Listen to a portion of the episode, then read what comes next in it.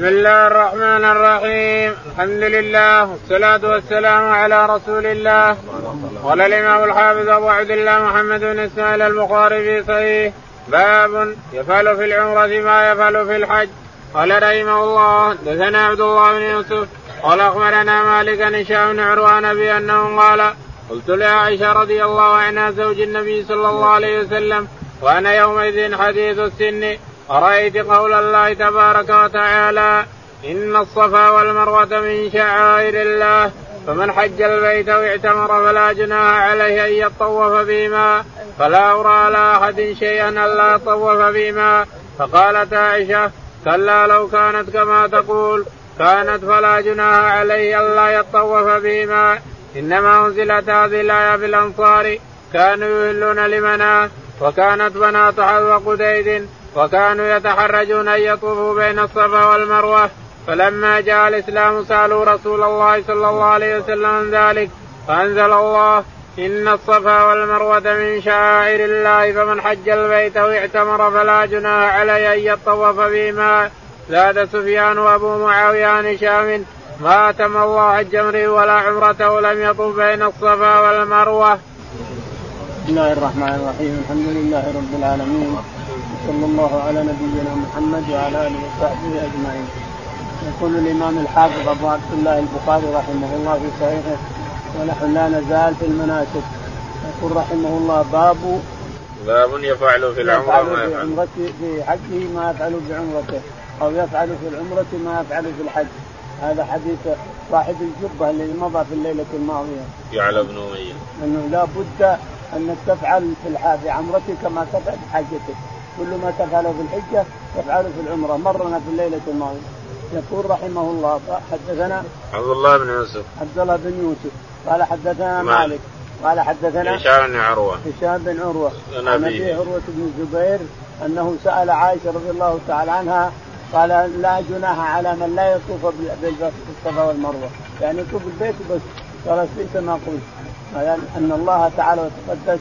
ان الأنصار رضي الله تعالى عنهم كانوا يهلون من منات ومنات في قديد هناك بين بدر وقديد بين بدر ومسيقيد منات الحين قديد لغى اللي كان عمر رضي الله عنه يتكلم فيه. لغى قديد ولا أدري هو موجود اسم آخر أو لا. الشاهد إنه كانوا في منات يهلون من منات العمره ثم يأتون هنا ويطوفون بالبيت ولا يسعون. لكن لما أنزل الله لما جاء الإسلام وأنزل الله الآيات صار الأنصار يتحرجون من الصفا والمروة فأنزل الله تعالى وتقدس إن الصفا والمروة من شعائر الله.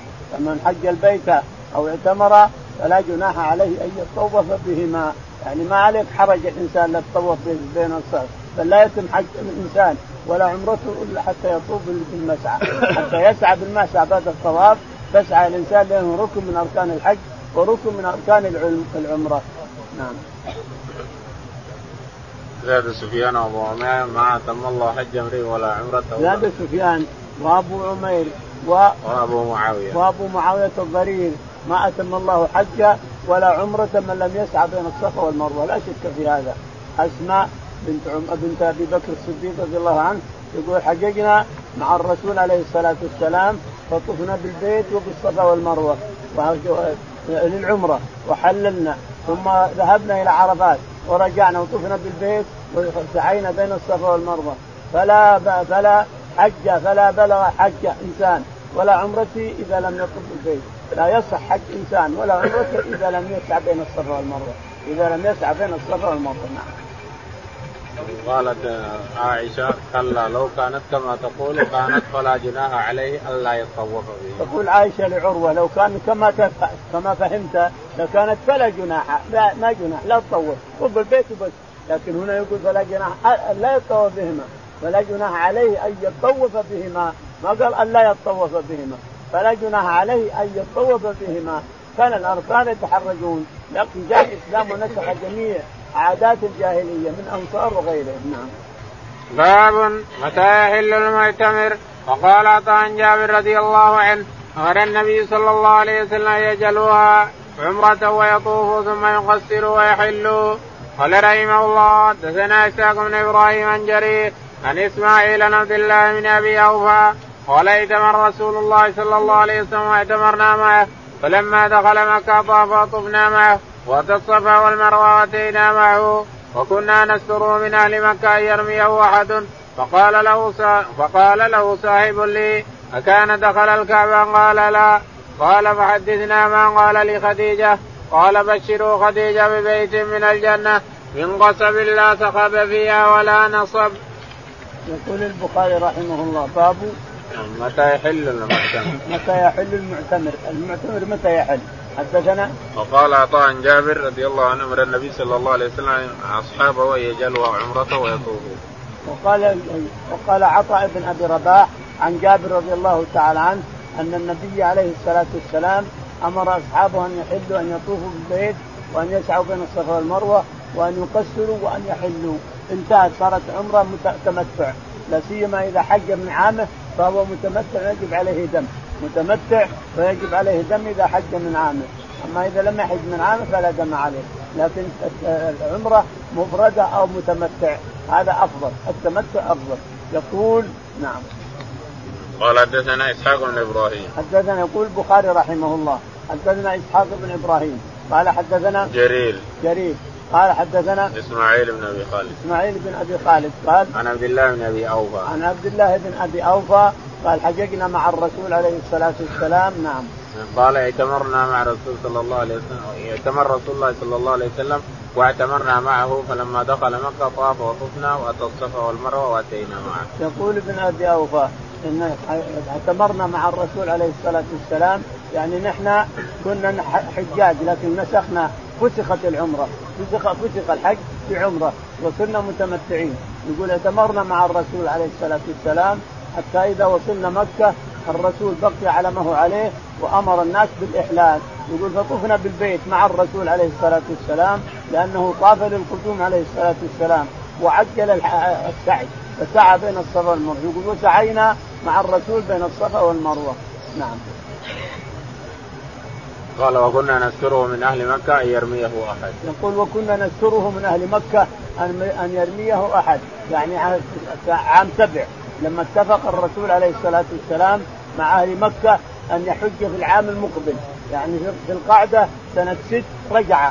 رجعوه ولم يدخل مكة بكاملها. عام السبع اتفق معهم أن يأتي ثلاثة أيام في مكة ويطوف ويسعى. فيقول ابن أبي أوفى كنا نستره عليه الصلاة والسلام من أهل مكة لئلا يرميه أحد بنبل يرميه يطوف بنبل. ولكن الله سلم تعالى وتقدس وفوا قريش وفت بعهدها ووفت بميثاقها. فجلس هنا ثلاثة أيام عليه الصلاة والسلام. بعدما طاف وسعى جلس هو الصحابة ثلاثة أيام. ثم أخرجوه بالقوة قبل أن يواجه. نعم. قال قال بشرنا ببيت قال حدثنا ما قال لخديجه. قال يقول حدثنا ما قال لحديث لخديجة. يقول ما الذي قال؟ قال ان قال؟ قال جبريل عليه السلام بشر خديجه خديجة ببيت من من قصب يعني من ذهب أحمر. من قصب لا صخب فيه ولا نصب. بشر خديجة وهي حية رضي الله عنها وأرضاها. بشر خديجة ببيت من قصب لا صخب فيه ولا نصب. يعني قصبه من الذهب الأحمر نعم. في الجنة. فقال له صاحب لي أكان دخل الكعبة؟ قال لا. فقال صاحب لي كان دخل الكعبة. لما جاءوا قاضى قريش قال لا يدخلها وهو محارب لهم. نعم. قال رحمه الله دثنا الحميدي قال دثنا سفيان عن عمرو بن دير أنه قال سألنا ابن عمر رضي الله عنه عن رجل طاف في البيت في عمرة ولم يطف بين الصفا والمروه ياتي أمراته فقال قدم النبي صلى الله عليه وسلم فطاف في البيت سبعا وصلى خلف المقام ركعتين وطاف بين السبع والمروة سبعا. قد كان لكم في رسول الله أسوة حسنة. قال وسألنا جابر بن عبد الله رضي الله عنهما فقال لا يقربن حتى يضوء بين الصفا والمروة. يقول البخاري رحمه الله حدثنا الحميدي. الحميدي. قال حدثنا سفيان. سفيان قال حدثنا عمرو بن دينار. عمرو بن دينار قال قال سألنا ابن عمر عن رجل طاف البيت في عمرة ولم يقوم بين الصفا يقول إننا سألنا ابن عمر عن رجل طاف بالبيت ولم يطوف بين الصفا والمروة. هل يأتي امرأته؟ ابن عمر رضي الله تعالى عنه. يأتي بفعل الرسول أو قائل؟ ما يقول افعل كذا أو لا لا يفعل كذا أو لا إنما يأتي بفعل الرسول عليه الصلاة والسلام وقوله ولكم في رسول الله أسوة حسنة. فأتى بفعل الرسول عليه الصلاة والسلام أنه طاف بالبيت وطاف بين الصفا والمروة. نعم. وقال جابر وسألنا جابر بن عبد الله رضي الله عنه فقال لا يقربنها حتى يطوف بين الصفا وسالنا جابر بن عبد الله رضي الله تعالى عنه فقال لا يقربنها لا يقرب امرأته حتى يطوف يسعى بين الصفا والمروة يعني ويقصر أيضا. لا يطوف لا يأتيها حتى يطوف بالبيت ويسعى بين الصفا والمروة ويحلق أو يقصر.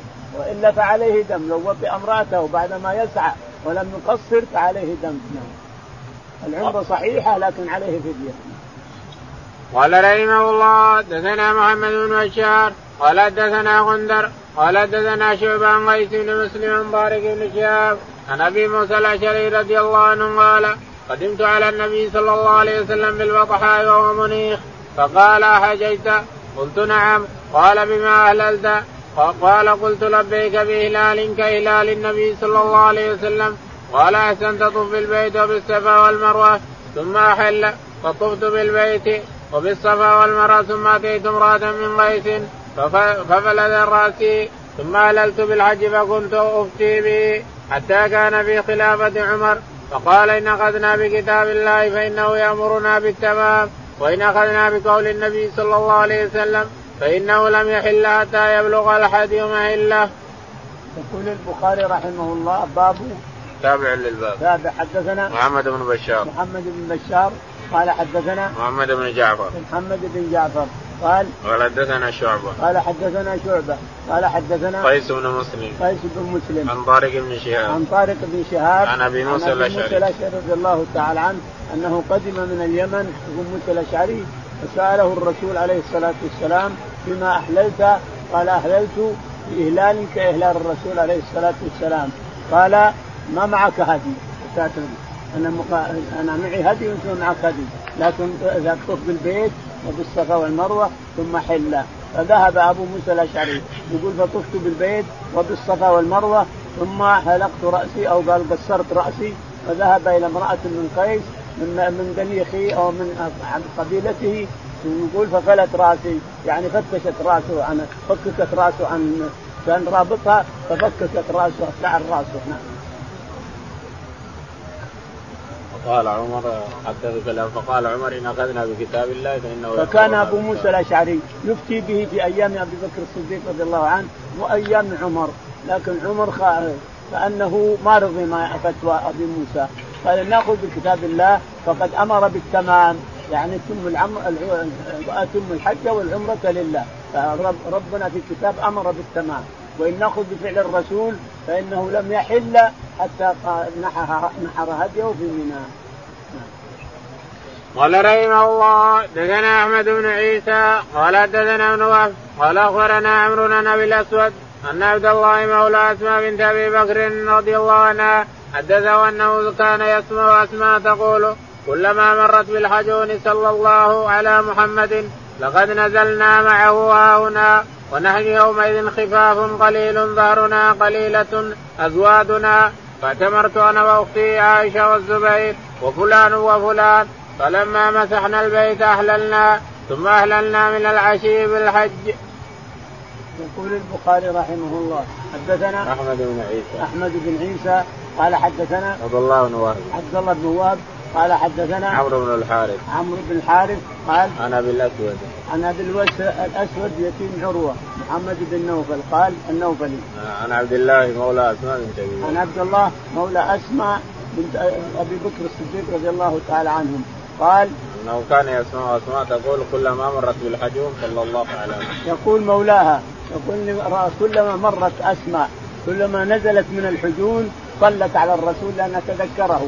صلى على الرسول عليه الصلاة والسلام لأن عروة بن لأن الزبير بن العوام دخل معه ونصب الراية مكان المسجد هذا اللي يسمونه مسجد الراية. نصب الراية فيه عام فتح مكة. وحجة الوداع كذلك نزل من الحجون في حجة الوداع عليه الصلاة والسلام.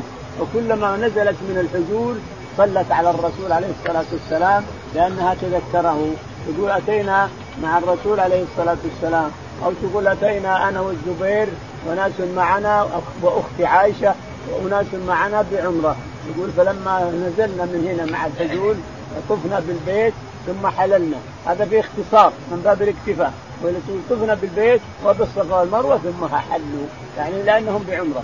يقول طفنا بالبيت ثم بالصفا والمروة. لكن فيه الاكتفاء واختصار. ثم حللنا. يعني لما طافوا بالبيت وسعوا بين الصفا والمروة حلوا لأنهم قصروا. نعم. ثم أهللنا من الحج بالعشير. ثم لما جاء يعني بعمرة. أهلوا بعمرة. يعني فسخوا العمرة حلوا من العمرة خلاص. ولما جاء الحج أهلوا بالحج يوم ثمانية. يوم ثمانية من الحجة أهلوا بالحج فصاروا متمتعين. هذا كلام اسماء رضي الله تعالى عنها وهذا معناه عند شراح الحديث بكاملهم. أنها طافت بالبيت في وقتها وزوجها وناس معهم. ثم طافوا بالصفا والمروة ثم تركوا التقصير والحلق إلى بعد الحج إلى بعد عرفات. إلا أنهم قصروا ليحلوا يصيروا متمتعين. ثم خرجوا لما صار ثمانية خرجوا إلى إلى منى وإلى عرفات نعم. يقول فلما مسحنا البيت اهللنا ثم اهللنا من العشي بالحج.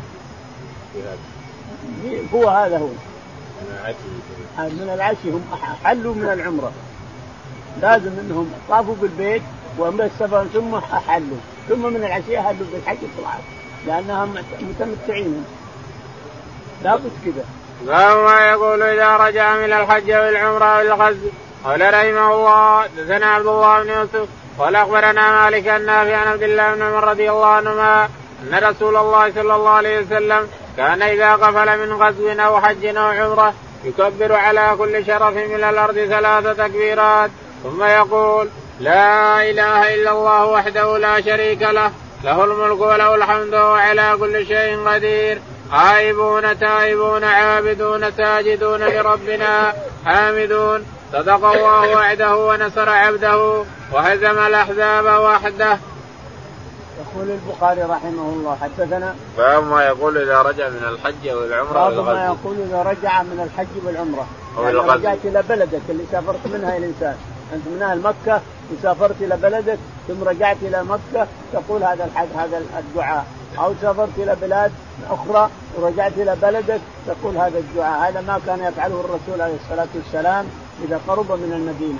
يقول أو الغزو أو من غزو لا سافر عن المدينة ثم رجع إليها.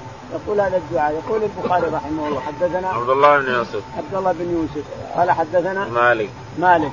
قال حدثنا نافع عن ابن عمر. نافع عن ابن عمر أن النبي عليه الصلاة والسلام إذا قدم من سفر إلى المدينة قال اللهم آيبون يكبر على كل شرف من الأرض كان يكبر وهو مسافر ماشي بالليل وبالنهار كان كل شرف كل مرتفع يكبر لا إله إلا الله وحده لا شريك له. وكل منخفض يكبر عليه الصلاة والسلام لا إله إلا الله حتى يكمل التعليم. لكن إذا أرى إذا قرب من المدينة قال هذا الدعاء. آيبون تائبون ساجدون حامدون لربنا حامدون. صدق الله وعده ونصر عبده وهزم الأحزاب وحده. اللهم اجعل لنا بها قرارا وارزقنا فيها رزقا حلالا. اللهم حببنا إلى أهلها وحبب أهل صالحي اهلنا إلينا. اللهم رب رب السماوات وما أقل ظلت ورب الأرض وما اقلت ورب الشياطين وما ظلت ورب الرياح وما ذرت. كل جار عن شر خلقك أجمعين. أو يفرط علي أحد منهم أو يطغى. عز جارك وجل ثناؤك. ولا إله إلا أنت ولا إله غيرك. هذا آخر الدعاء. باب استقبال الحاج القادمين والثلاثة على الدابة قال رحمه الله دثنا معلم بن أسد قال حدثنا يزيد بن زريع قال حدثنا كريمان قال حدثنا خالد كريمان بن عباس رضي الله عنهما قال لما قدم النبي صلى الله عليه وسلم مكة استقبلته غيلمة بني عبد المطلب فحمل واحدا بين يديه وآخر خلفه. يقول البخاري رحمه الله باب حمل الغيلمة على الم... إذا قدم المسافر إلى بلد هل استقبله أطفال يحملهم على دابته راكب عليها؟ هذا حصل في تبوك. أما بمكة فكما تسمعون البخاري يقول أنه لما قدم مكة استقبلته غيلمة بني عبد المطلب. يجوز أن يكون بمكة ويجوز أن يكون لكن اللي, اللي حصل واللي اتفق عليه علماء السير والمغازي أنها في تبوك. لما رجع عليه الصلاة والسلام استقبلته المدينة بكاملها. نساء ورجال واستقبله الأطفال يهللون ويزبلون واستقبلته الجواري تضرب بالدفوف. طلع البدر علينا من ثنيات الوداع ثنيات الوداع عند أحد. وغلط من صنف بالسيرة وقال ثنيات الوداع عند استقبال الرسول لما هاجر، لما هاجر ما درب أحد، لما قدم المدينة مهاجرا من مكة إلى المدينة ما عاد دربه أحد اطلاقا، نزل على عمرو بن كلثوم في منى في في قبى ولا علم به أحد إلا بعد أسبوع. ثم جاء الناس عاد يستقبلونه عليه الصلاة والسلام. ولا ما علم به أحد. وليس هناك ثنايا. ليس هناك هناك حرة. الحره هي التي بين قبى والمسجد. فالشاهد أن ثنيات الوداع الآن موجودة ومعروفة. ثلاث. ثلاث هضبات حمر على الشمال أحد. عن يسار أحد على الشمال. واستقبلته المدينة والجواري يضربن بالسفوف طلع البدر علينا من ثنيات الوداع. وجب الشكر علينا ما دعا لله داع إلى آخر القصيدة. الشاهد أنهم استقبلته المدينة بكاملها. حتى النساء والغلمان والأطفال لأنه غاب عنهم شهرين كاملين. ذهاب 20 يوم وجلوس 20 يوم وإياب إلى المدينة 20 يوم. فاشتاقت المدينة وخرجوا يستقبلونه. ممن يستقبله الحسن والحسين وعبد الله بن جعفر عبد الله بن الزبير وعبد الله بن عباس. عبد الله بن عباس صغير ذلك اليوم لكن استقبله ابن الزبير معهم. فالشاهد أن الرسول عليه الصلاة والسلام تناول الحسن وحطه قدامه. وتناول عبد الله بن جعفر لأنه يتيم حطه في حضنه. وتناول الحسن حطه خلفه.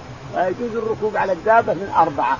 أركب أربعة هو الرابع عليه الصلاة والسلام. هذا في غزوه تبوك وفي إيابه إلى المدينة من تبوك. لكن هنا استقبلته غليمة غليمة غيلمه بني المطلب جاي.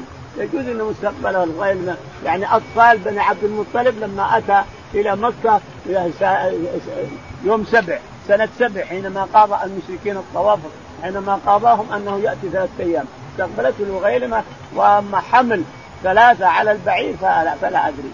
هذا ما ثبت إلا في تبوك. تبوك نعم.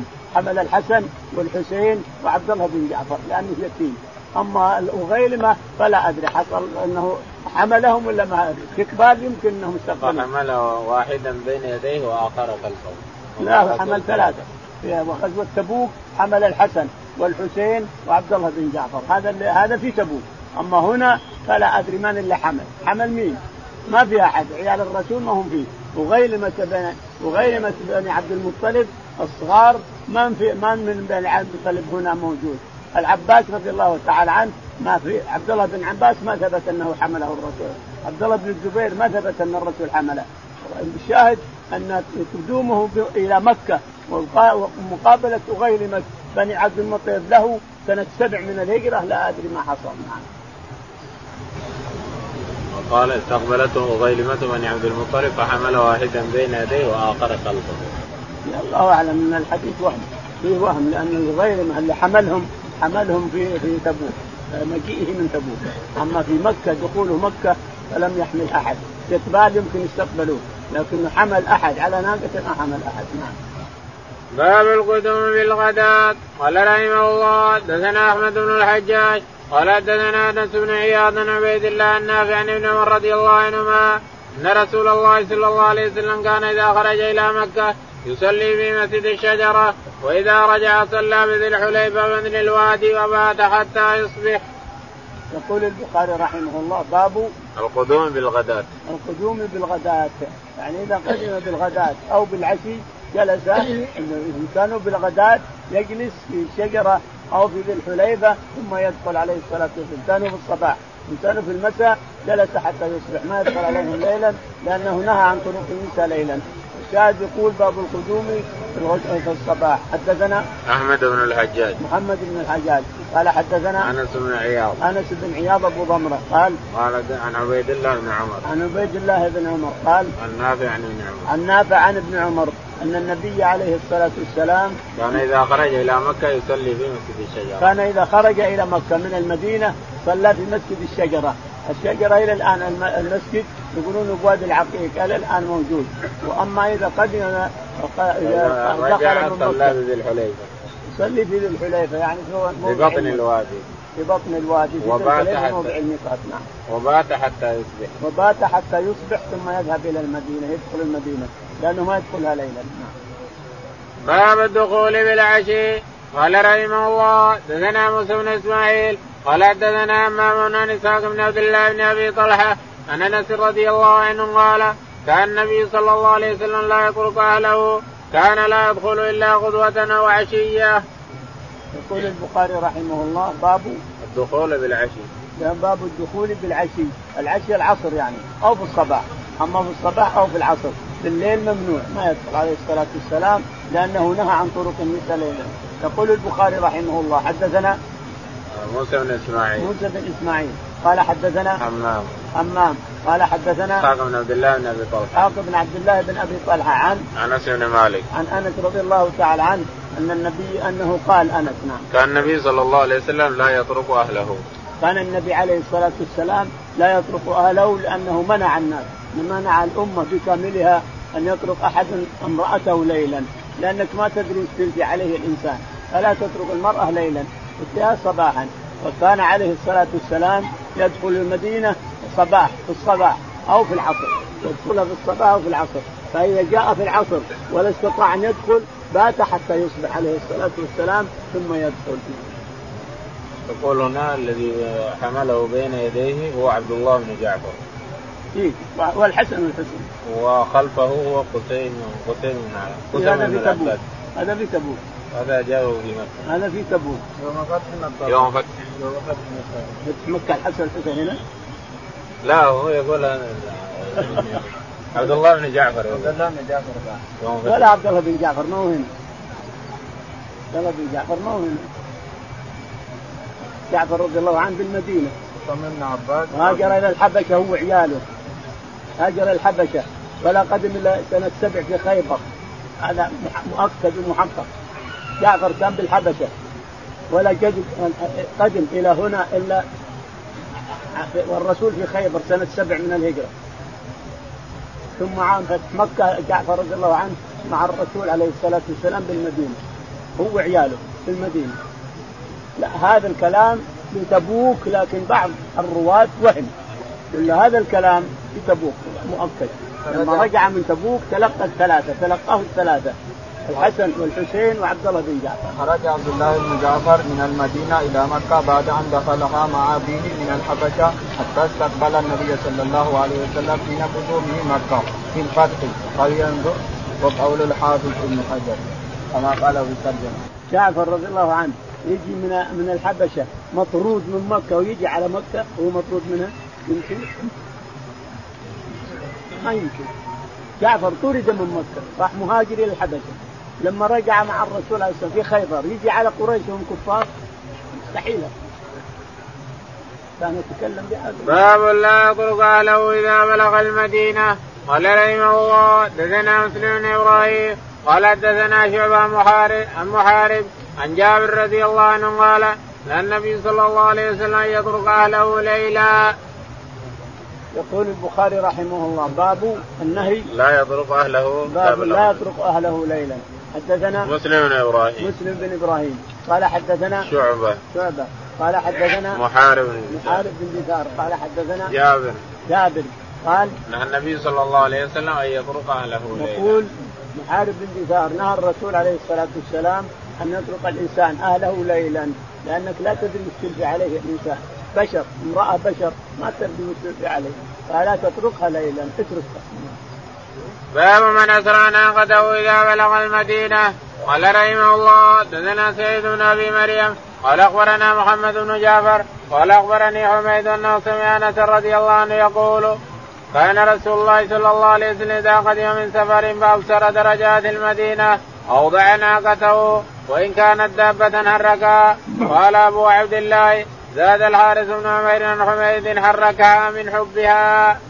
يقول البخاري رحمه الله باب من اسرع ناقته إذا بلغ اسرع ناقته إذا وصل إلى المدينة إلى بلده يعني خرج منها إذا كان يحبها. يقول حدثنا سعيد بن أبي مريم. سعيد بن أبي مريم قال حدثنا محمد بن جعفر. محمد بن جعفر قال حدثنا حميد. حميد قال عن أنس بن مالك. عن أنس رضي الله تعالى عنه أن النبي عليه الصلاة والسلام قال يقول أنس نعم. إذا قدم من سفر فابصر درجات المدينة اوضع ناقته. يقول انس إن النبي عليه الصلاة والسلام ولا أنس اللي يفعل؟ الرسول الرسول. الرسول يقول أنس؟ أيوه. كان رسول الله صلى الله عليه وسلم إذا قدم من سفر فابصر دوحات المدينة اوضعنا يقول كان الرسول عليه الصلاة والسلام إذا قدم من سفر حرك ناقته كان على ناقة وإلا دابته كان على حمار أو شيء من هذا. والشاهد أنه يحرك إذا من حبه للمدينة عليه الصلاة والسلام. لا شك أن طيبة محبوبة عند أمة محمد. عند أحد جبلا يحبنا ونحبه وهو من جبال الجنة.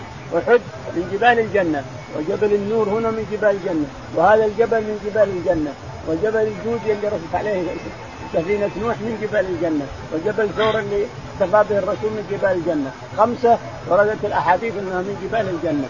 هذا أبو قبيس وجبل النور الذي كان يتعبد فيه تأتيه خديجة وجبل ثور اللي اختفى به وجبل أحد وجبل الجودي اللي رست عليه سفينة نوح عليه الصلاة والسلام هذه من جبال الجنة والبقية وقودها الناس والحجارة مع الكفار في جهنم قال قال أبو عبد الله زاد الحارث بن عمير عن حميد حركها من حبها. قال رحمه الله حدثنا قتيبة قال حدثنا إسماعيل عن حميد عن أنس قال جدرات تابعه الحارث بن عمير يقول حدثنا قتيبة. قتيبة قال حدثنا إسماعيل. إسماعيل قال عن حميد عن أنس. عن حميد عن أنس أنه قال جدرات المدينة. جدرات المدينة يعني تابع أيوه هنا تابع تابع عن أنس الأول. تابع عن الحارث إسماعيل. يعني. الحارث بن إسماعيل تابع تابع الحارث بن عمير تابع إسماعيل. تابع إسماعيل بن إسماعيل بن علية يقول جدرانها هنا يقول جدرانها. والراوي الثاني أو الثالث يقول درجات المدينة. درجاتها أو ساحات المدينة. المهم كان يحرك ناقته وإن كان على ناقة. كان على دابة حرك الدابة. باب قول الله تعالى وأتوا البيوت من أبوابها. قال رحمه الله حدثنا أبو الوليد قال حدثنا شعبان أبي قال سمعت البراء رضي الله عنه يقول نزلت هذه الآية فينا. كانت الأنصار إذا حجوا فجاءوا لم يدخلوا من قبل أبواب بيوتهم ولكن من ظهورها فجاء رجل من الأنصار فدخل من قبل بابه فكأنما عجر بذلك فنزلت وليس البر بأن تأتوا البيوت من ظهورها ولكن البر من اتقى وأتوا البيوت من أبوابها. يقول البخاري رحمه الله باب قول الله تعالى وأتوا البيوت من باب قول الله تعالى يعني تفسير قول الله تعالى وأتوا البيوت من, من أبوابها يقول حدثنا أبو الوليد. أبو الوليد الطيالسي. قال حدثنا شعبة. شعبة. قال حدثنا أبو إسحاق. أبو إسحاق السبيعي. قال عن البراء بن عازب. عن البراء بن عازب رضي الله تعالى عنه قال نزلت فينا هذه الآية. وأتوا ليس البر أن تأتوا البيوت من الظهور ولكن البر من اتقى. وأتوا البيوت من ابواب مع التقوى تتقي ربك وأتي بيتك من بابه أحسن من كونك تجيه مع الطاقة أو من ظهره. الشاهد يقول البخاري رحمه الله فقال كانوا إذا حجوا فجاءوا لم يدخلوا من قبل كانوا إذا حجوا كان الأنصار إذا حجوا ورجعوا يأتوا البيوت من ظهور. يعني أنا حجيت ما أنا جاي مع الباب لازم مع ظهره لأني حجيت خلاص. يعني اللي حج آه، آه، خارج الحين حج منهم راحوا كتب على بابه الحاج فلان بن فلان. يفتخر بأنه حج ثم ماذا؟ الحاج ثم الحاج ثم الحاج ما لك ما لك قيمة أنت. حججت ما يدرى قبلت ولا ما قبلت؟ قبلت ولا ما قبلت؟ تكتب على ما تجرك على بابك الحاج فلان بن فلان. هذا موجود في مصر والشام وكل الخارج. مكتوب على السيارة وعلى باب الحاج فلان بن فلان. ثم ماذا لا حجيت هل قبلت أو ما قبلت؟ تدري؟ ما تكتبوا ليش؟ هذا فخر وخيلة انت حججت فخر وخيلة فبئس بئس الحجة. الشاهد أنهم يأتون من ظهورها. فأنزل الله تعالى وتقدس فجاء رجل من الأنصار فدخل من فجاء رجل من الأنصار فدخل بيته من ظهره من بابه مع الباب. دخل يعني عكس ما تفعله الناس. كأنهم لاموه وعيروه فأنزل الله تعالى وتقدس ليس البر أن تأتوا البيوت من ظهورها ولكن البر من اتقى. مع التقوى ائت البيت مع مع بابه. ادخل مع باب البيت. فصارت ذهبت العادة اللي كانوا يفعلونها ذهبت عادة جاهليتهم باب السفر قطعة من العذاب قال رحمه الله دثنا أبو مسلمة قال حدثنا مالك عن سمي أبي صالح عن أبي هريرة رضي الله عنه عن النبي صلى الله عليه وسلم قال السفر قطعة من العذاب يمنع أحدكم طعامه وشرابه ونومه فإذا قضى نهمته فليعجل إلى أهله. يقول البخاري رحمه الله باب السفر قطعة من العذاب صدق عليه الصلاة والسلام. والله السفر قطعة من العذاب. قطعة حتى لو قريب حتى لو تروح إلى جدة الإنسان أو إلى الطائف أنا شخصيا أتعلم حتى من جدة والطائف. وكيف اللي يروح إلى الرياض ولا يروح إلى بلاده ويرجع ولا يروح هنا وهنا؟ لا شك أن السفر قطعة من العذاب. يقول البخاري رحمه الله حدثنا عبد الله بن مسلم. عبد الله بن مسلم. قال حدثنا مالك. مالك بن أنس. قال حدثنا سمية سمي قال حدثنا أبو صالح. أبو صالح السمان قال حدثنا أبو هريرة. أبو هريرة رضي الله تعالى عنه أن النبي عليه الصلاة والسلام قال السفر قطعة من العذاب فإذا سافر أحدكم فليعجل الرجعة. يعجل رجعته من السفر لأنه يمنعه شرابه. طعامه وشرابه ولذته وراحته ونومه. يمنعك السفر قطعة من العذاب. حتى لو قريب حتى لو قصير حتى لو حج تطلع إلى إلى عرفات قطعة من العذاب. نعم. باب المسافر إذا جد بيسير وعجل إلى أهله. قال رحمه الله دثنا سعيد بن أبي مريم. قال أخبرنا محمد بن جعفر. قال أخبرني زيد بن أسلم نبي أنه قال كنت مع عبد الله بن عمر رضي الله عنه بطريق مكة. فبلغوا عن صفيه عن صفية بنت أبي عبيدة شدة وجع فأسرع السير حتى كان بعد غروب الشفق نزل فصلى المغرب والحتمة جمع بينهما ثم قال إني رأيت النبي صلى الله عليه وسلم إذا جد به السير أخر المغرب وجمع بينهما. يقول البخاري رحمه الله باب إذا جد به السير له أن يجمع يعجل ويجمع بين المغرب والعشاء وبين الظهر والعصر يقدر يأخر المغرب إلى العشاء أو يأخر الظهر إلى العصر. جائز هذا إذا جد به السير في السفر. يقول البخاري رحمه الله حدثنا سعيد بن أبي مريم. سعيد بن أبي مريم قال حدثنا محمد بن جعفر. محمد بن جعفر قال حدثنا زيد بن أسلم. زيد بن أسلم. عن أبيه. عن أبيه أسلم. عن قال كنت مع عبد الله بن عمر بطريق مكة فبلغه تعلمون أنه مولى أن أسلم مولى لعمر بن الخطاب رضي الله عنه. وولده أسلم هو العالم. يقول إنه كان مع عبد الله بن عمر بن الخطاب رضي الله عنه مسافر فبلغه أن زوجته صفية بنت أبي عبيد اخت الثقفي اخت ابي عبيد اللي ادعى النبوه الثقفيه نعم. أخته مختار. مختار. أخته مختار. مختار. أخته المختار بن ابي عبيد اللي ادعى النبوه أخته وزوجة عبد الله بن عمر. يقول فلما بلغ أن صفيه بنت أبي عبيد أنها مريضة عجل السفر عجل عجل عجل. يقول لما أتى المغرب قال بنأخر المغرب. أخر المغرب حتى وصل العشاء يعني تأخر العشاء كثير. ثم نزل لما وصل العشاء نزل رضي الله تعالى عن عبد الله بن عمر ومن معه من الرفقه فصلى المغرب والعشاء. وقال هكذا رأيت الرسول عليه الصلاة والسلام إذا جد به السير أخر المغرب إلى العشاء. ثم أي وقت عاد يريد من العشاء والمغرب يصليهم جميعا يصلي المغرب والعشاء جميعا وكذلك الظهر والعصر يؤخر الظهر عليه الصلاة والسلام إلى العصر ثم يصليهما جميعا. هذا جائز للمسافر نعم. ثم قال إني رأيت النبي صلى الله عليه وسلم إذا جد من السير أخر المغرب وجمع لما فعل هذا الفعل رضي الله عنه بن عمر لا يفعل شيء إلا يدلي بفعل الرسول عليه الصلاة والسلام ويقتدي به يأمر الناس بالاقتداء به. يقول هكذا رأيت الرسول عليه الصلاة والسلام إذا جد به السير أخر المغرب مع العشاء وكذلك يؤخر الظهر مع العصر. باب المعسر وجزاء السيد. وقوله تعالى فإن احسرتم فما استيسر من الهدي ولا تحلقوا رؤوسكم حتى يبلغ الهدي مهله. اللهم اهدنا فيمن هديت وعافنا فيمن عافيت تولنا فيمن توليت. اللهم توفنا مسلمين. الحكم بالصالحين بعد العالمين.